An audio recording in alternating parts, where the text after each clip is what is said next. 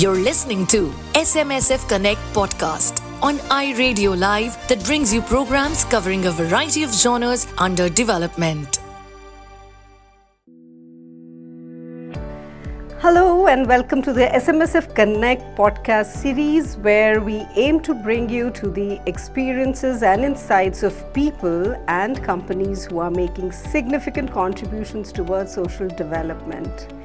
In this section of Let's Connect, we delve into the fascinating world of human behavior, leadership, and organizational success. I'm your host, Pooja Oberoi Murada, and today we have the pleasure of connecting with the renowned author, management consultant, executive coach, and management trainee, and the founder of Advanced Business Consulting and Human Logic Institute, Mr. Jan Dirk Geertsema. Jan has been closely associated with SM Sehgal Foundation since 2004 and is one of our Council of Advisors. Welcome, Jan. Welcome to our Thank show. you. Uh, Jan, you have a diverse background transitioning from marketing to understanding human logic. You have been consulting and training in management since 1997. Uh, your basis of uh, understanding human behavior results from 25 years of extensive research and many in depth interviews with leaders all around the globe. So, could you please tell our viewers and our uh, listeners uh, about this transition and what led you to focus on human behavior? Well, you mentioned uh, marketing as uh, as my starting point, which was which was actually not the case. I've done uh, quite a few things before that, including serving in the military and learning leadership there. So my focus has always been on leadership. I happened to end up in a in a marketing role that I found fascinating because there's marketing everywhere around us, also in this organization. Uh, for instance, your whole uh, reach out uh, initiative is, you could say, a form of marketing. Yeah. Uh, but I've always, you know, I early on got intrigued by the difference in uh, performance and results by people in leadership roles. So that has always had my my attention and my it inspired me. Uh, but it also uh, helped me uh, look for the reasons why some leaders are successful and other leaders are not successful. I can also put it differently. Some leaders are mag- magnificent leaders, and they, uh, they that that reflects in their results. And some people are disastrous leaders, which eventually will also reflect in their results. And that has always intrigued me. So that started. That's why I started my own research at some point, uh, which is about 25 years ago, uh, into human behavior. That's fantastic, uh, Jan. Uh, so now let's delve into the topic of behavior styles. Could you shed some light on the different styles of behavior uh, that, uh, as per your research, that has come at the forefront? Yeah. Okay, so our research is not necessarily, uh, it's not that we discovered those styles. Those styles have been described over the last thousands of years in, in, in various cultures uh, based on two dimensions of behavior. One is assertiveness, the extent to which people freely and openly assert themselves, and the other one is uh, uh, what we call responsiveness. Um, and combining these two dimensions, uh, you can form a grid, and that is common knowledge. That is what is behind basically every behavior model um, uh, that you'll find in the market. You'll find these two dimensions. So we didn't invent that. Uh, but at some point, about 25 years ago, I got interested in the question what is behind those behavior styles, you could say, those, those combinations of behavior. Uh, what is behind it? Why do people develop the way they do? And that's where our research started. Okay. And um, there we came to the conclusion that uh, through thousands of interviews, in depth interviews with individuals with certain behavior styles, and of course, we all put labels to these behavior styles. We talk about drivers, amiables, expressives, analyticals. In our case, other companies use different names. Uh, but I was interested to find out what is behind these labels uh, and why people actually um, act the way they do and respond the way they do. And that's where our research started. That's also uh, the book that I wrote, which I call Human Logic. I call it human logic because one of the things I found out is that human behavior is incredibly logical and with that also predictable once you're able to assess what style a person actually has. And style is nothing but the average uh, set of behaviors that people use in interacting with other people. Uh, but part of the research was that we found that the, that the brains of these people also differ. Okay. So, you know, some of the, the providers of, of training in the market, they say that we can easily change behavior style. Mm-hmm. We found out that that is not the case. Mm-hmm. You know, we're at some point, somewhere in our life, very early on in our life, and we believe somewhere between four and seven, we start getting wired the way uh, uh, we are. Yeah. And it's very hard to, to change that. Uh, so that means uh, the, the, the most important part of this whole approach is that people have to learn to embrace who they mm-hmm. are mm-hmm. and what their strengths but also their liabilities are depending on their behavior style.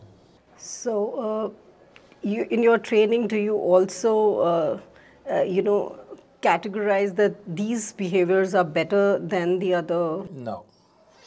No, there's no good or bad version of this.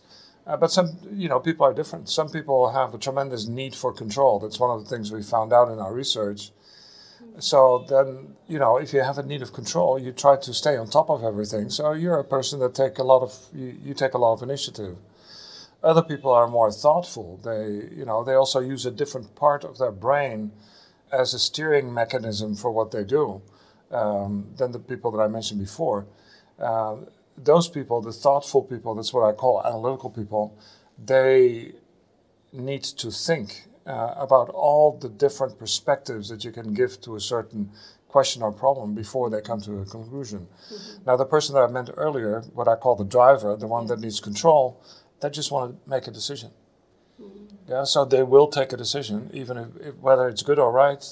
Deciding is more important than the quality of the mm-hmm. decision because we have to move ahead. Yeah yeah, we can always adjust. And um, then there's another group of people um, that we, we call amiable, others call it differently. So other people, they have a strong need for harmony. Mm-hmm. And uh, so they will be more soft spoken and always try to find middle ways and solutions that suit everyone. Mm-hmm. Uh, there is a group that we call expressive people. They really want to be the center of attention. Mm-hmm. Uh, so everything is, is, you know, revolves around them being the center of attention. Mm-hmm. So there's no good or bad, and we need all four uh, behavior styles to be successful as an organization. Uh, because if you have too much of one style, then it's going to be either a big mess or it's going to be very quiet. So, building on that idea, how does the versatility of individuals within an organization contribute to its success and uh, growth? And why is it important for organizations to have a diverse range of skills and yeah. perspectives as you okay. okay so coming back to your first question um, versatility is actually uh, what it's all about mm-hmm. so i mentioned earlier behavior style doesn't matter as long as you have a good mix of it mm-hmm.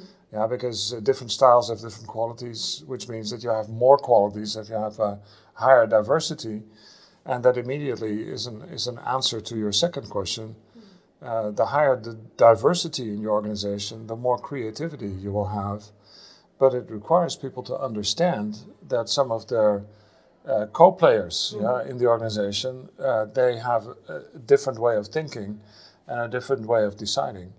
So there's two things. One is to strive for that diversity, but the second thing you always need to do is to help people understand that diversity and learn how to deal with those differences between individuals. So, uh, from that perspective, uh, you think that uh, in an organization, uh, who actually should understand th- that this is the way uh, you know tapping of resources should be done? Is it HR? Is it everyone? My answer would be everyone. Mm-hmm. You could say who should initiate this the development of understanding that if you have a good uh, people and culture organization or, or group in your organization, then let them take the lead in it. But the key, of course, is always with leaders. Hmm. Leaders have to demonstrate a certain behavior. uh, and, and, lead by example. Uh, so if you want to develop this, uh, I would always start with the leaders. Mm-hmm. And in that sense, you always have to start top down. So, shifting gears, uh, Jan, let's discuss uh, handling critical feedback. Mm-hmm. Something that uh, you know most most of the working professionals grapple with. So, how should one effectively manage a situation where a colleague shares critical feedback? about their performance, about the behavior. As a receiver of the feedback or as a provider of the feedback? Actually, both. Yeah. All right. Now let's start with, start with the receiver of the feedback. Because receiving, constructively receiving feedback is as difficult as providing feedback. Uh, people often feel hampered in giving feedback for, for many reasons. It's a very deep fear of people to uh, to provide constructive feedback, uh, which is a pity. That's one of the first leader, things leaders should learn.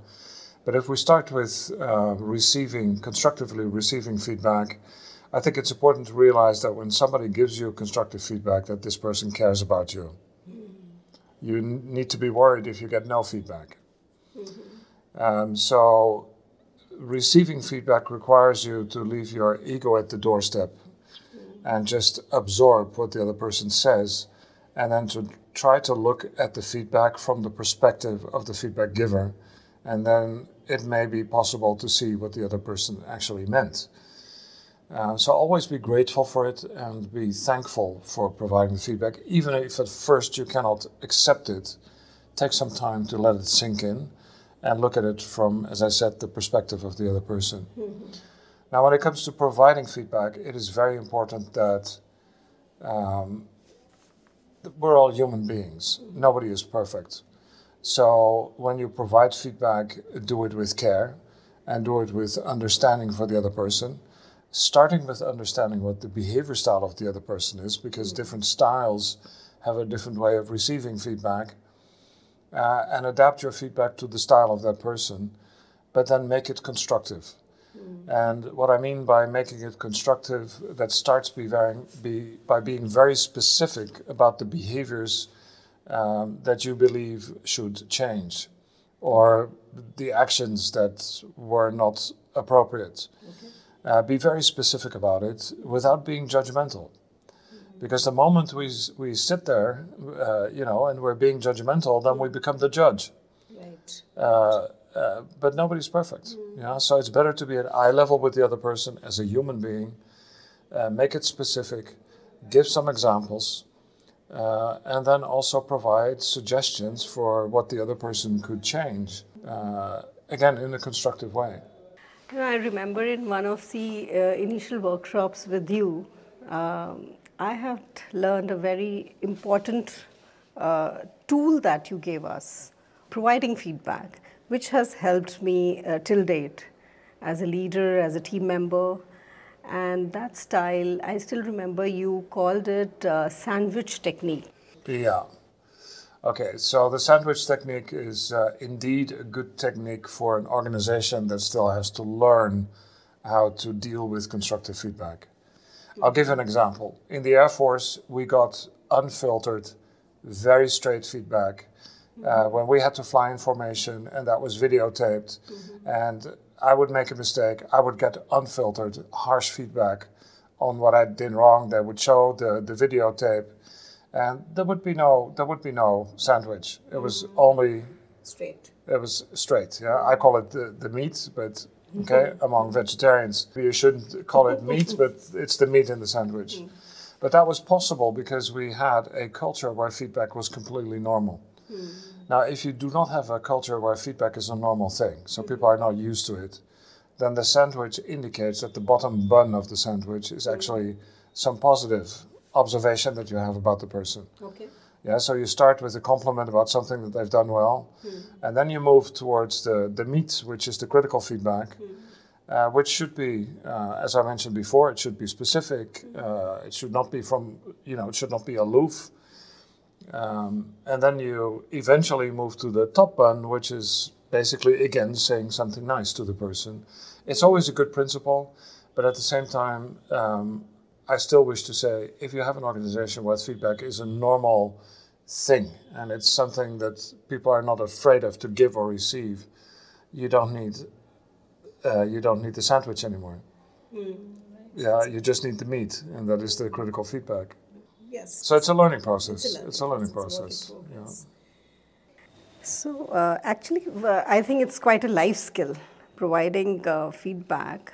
If you understand how to give the feedback pro- properly, the the recipient's job becomes very easy and Correct. the yeah what you want to achieve by giving the feedback also the results uh, are easier to get. So people need to learn and to train how to do this.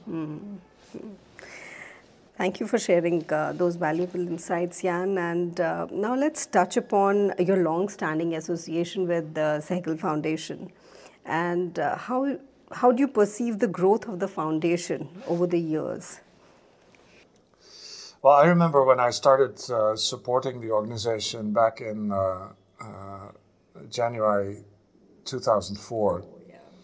Um, we had a. I remember that we were in that old building of the organization. We had there was a core team of eight people. Yes, Now, in the past few weeks, I probably have seen hundred people altogether. yes.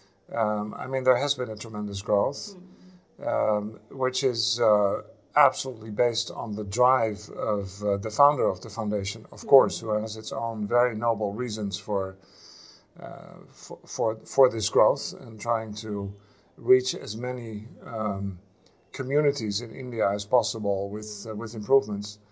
Uh, you could say life improvements. Uh, that is also what uh, I admired that very much. I, I kind of knew Dr. Sehgal uh, through my own experience in the seed business. I, ha- I ended up with the foundation uh, through a coincidence. I was introduced, um, but I got so um, uh, inspired by, by the mission that, uh, that I wanted to keep um, providing support uh, in whatever way. And um, Thank you for that. yeah, well, it's it's a pleasure, and it, uh, it it's humbling for me also. I have to say, I use examples from what I experience here, also in large corporations, to show uh, you know how to do certain things because um, that same dedication is sometimes missing in in, in big corporate life. Um, but the growth in itself is. Um, if I look at the last three years and the fact that the reach of the organization has almost doubled. You know, forty percent was added in the last three years alone over the twenty years before that. That's why every um, consultant in the corporate world would say this is uh, this is an almost suicidal growth rate. now, don't take suicidal um, literally because this was possible because of the quality of the organization and the people and the dedication that people have, but most of all because of the collaboration between the people. Yeah. That is the example that I give to corporations of what I experience here. How, when people have the same um, mission, they share the same mission, and they believe in the mission, that they can, uh, they can basically, uh, you know, uh, create wonders, uh, miracles, and uh, that's what I've been seeing. It's, it's hard work though for everyone. Yeah, that's. Uh, I don't want to. I don't want to. I shouldn't miss that part. Um, people are working very hard. Yeah. And it's very uh, inspiring and motivating, uh, I think, for the team members when uh, someone who is not a part of the daily uh, work uh, and an advisor who's been advising to the large corporations, when something like this comes from you, it becomes very motivating for us, and we actually see that we are working in the right direction. Correct. Yeah, and actually, it goes as far as that I uh, mentioned to your CEO that uh, you know I at universities I sometimes am asked to I'm asked to uh, have a CEO uh, make a talk about leadership. That uh, I told her that I might invite her. Yeah, because of the because of the tremendous results that she has achieved over the last couple of years. Yeah, that'd be wonderful. I'm sure she would love to do that too. Uh, thank you, actually, for sharing all your expertise and insights in this um, short span of time. So, before we conclude, uh, is there any final message you have uh, you would like to actually convey to the listeners of SMSF Connect?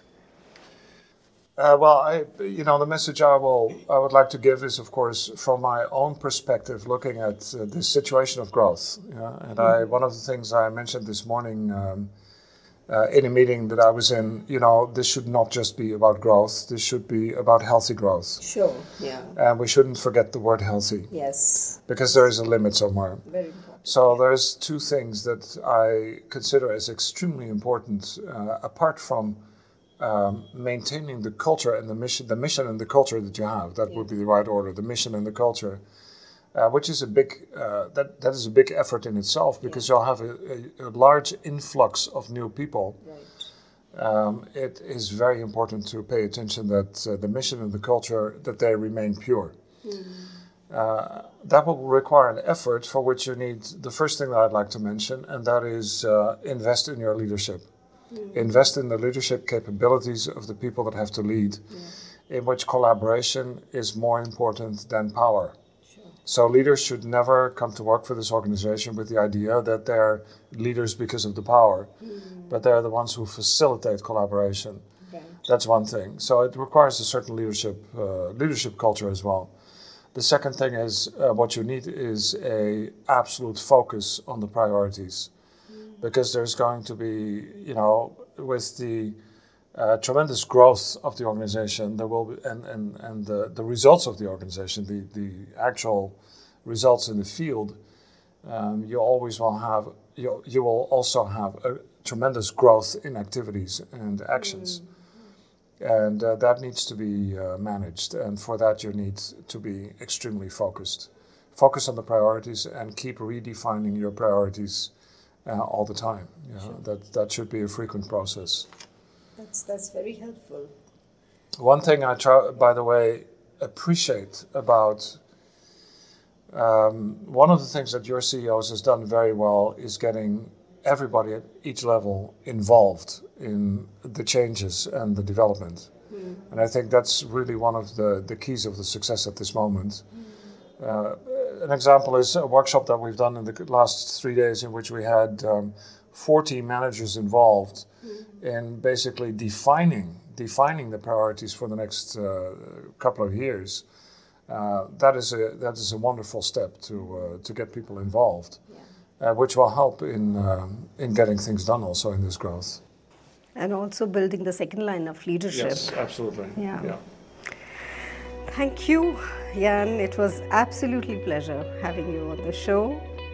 And friends, uh, if I have to describe Jan Dirk in one sentence, I would say he's a curious bystander, learning about life and people every day. Thank you. Thank you once again, Jan. Thank you, Pooja. Thank you for being with us. Stay tuned for more. You can also listen to these podcasts on Spotify, Apple, and Google.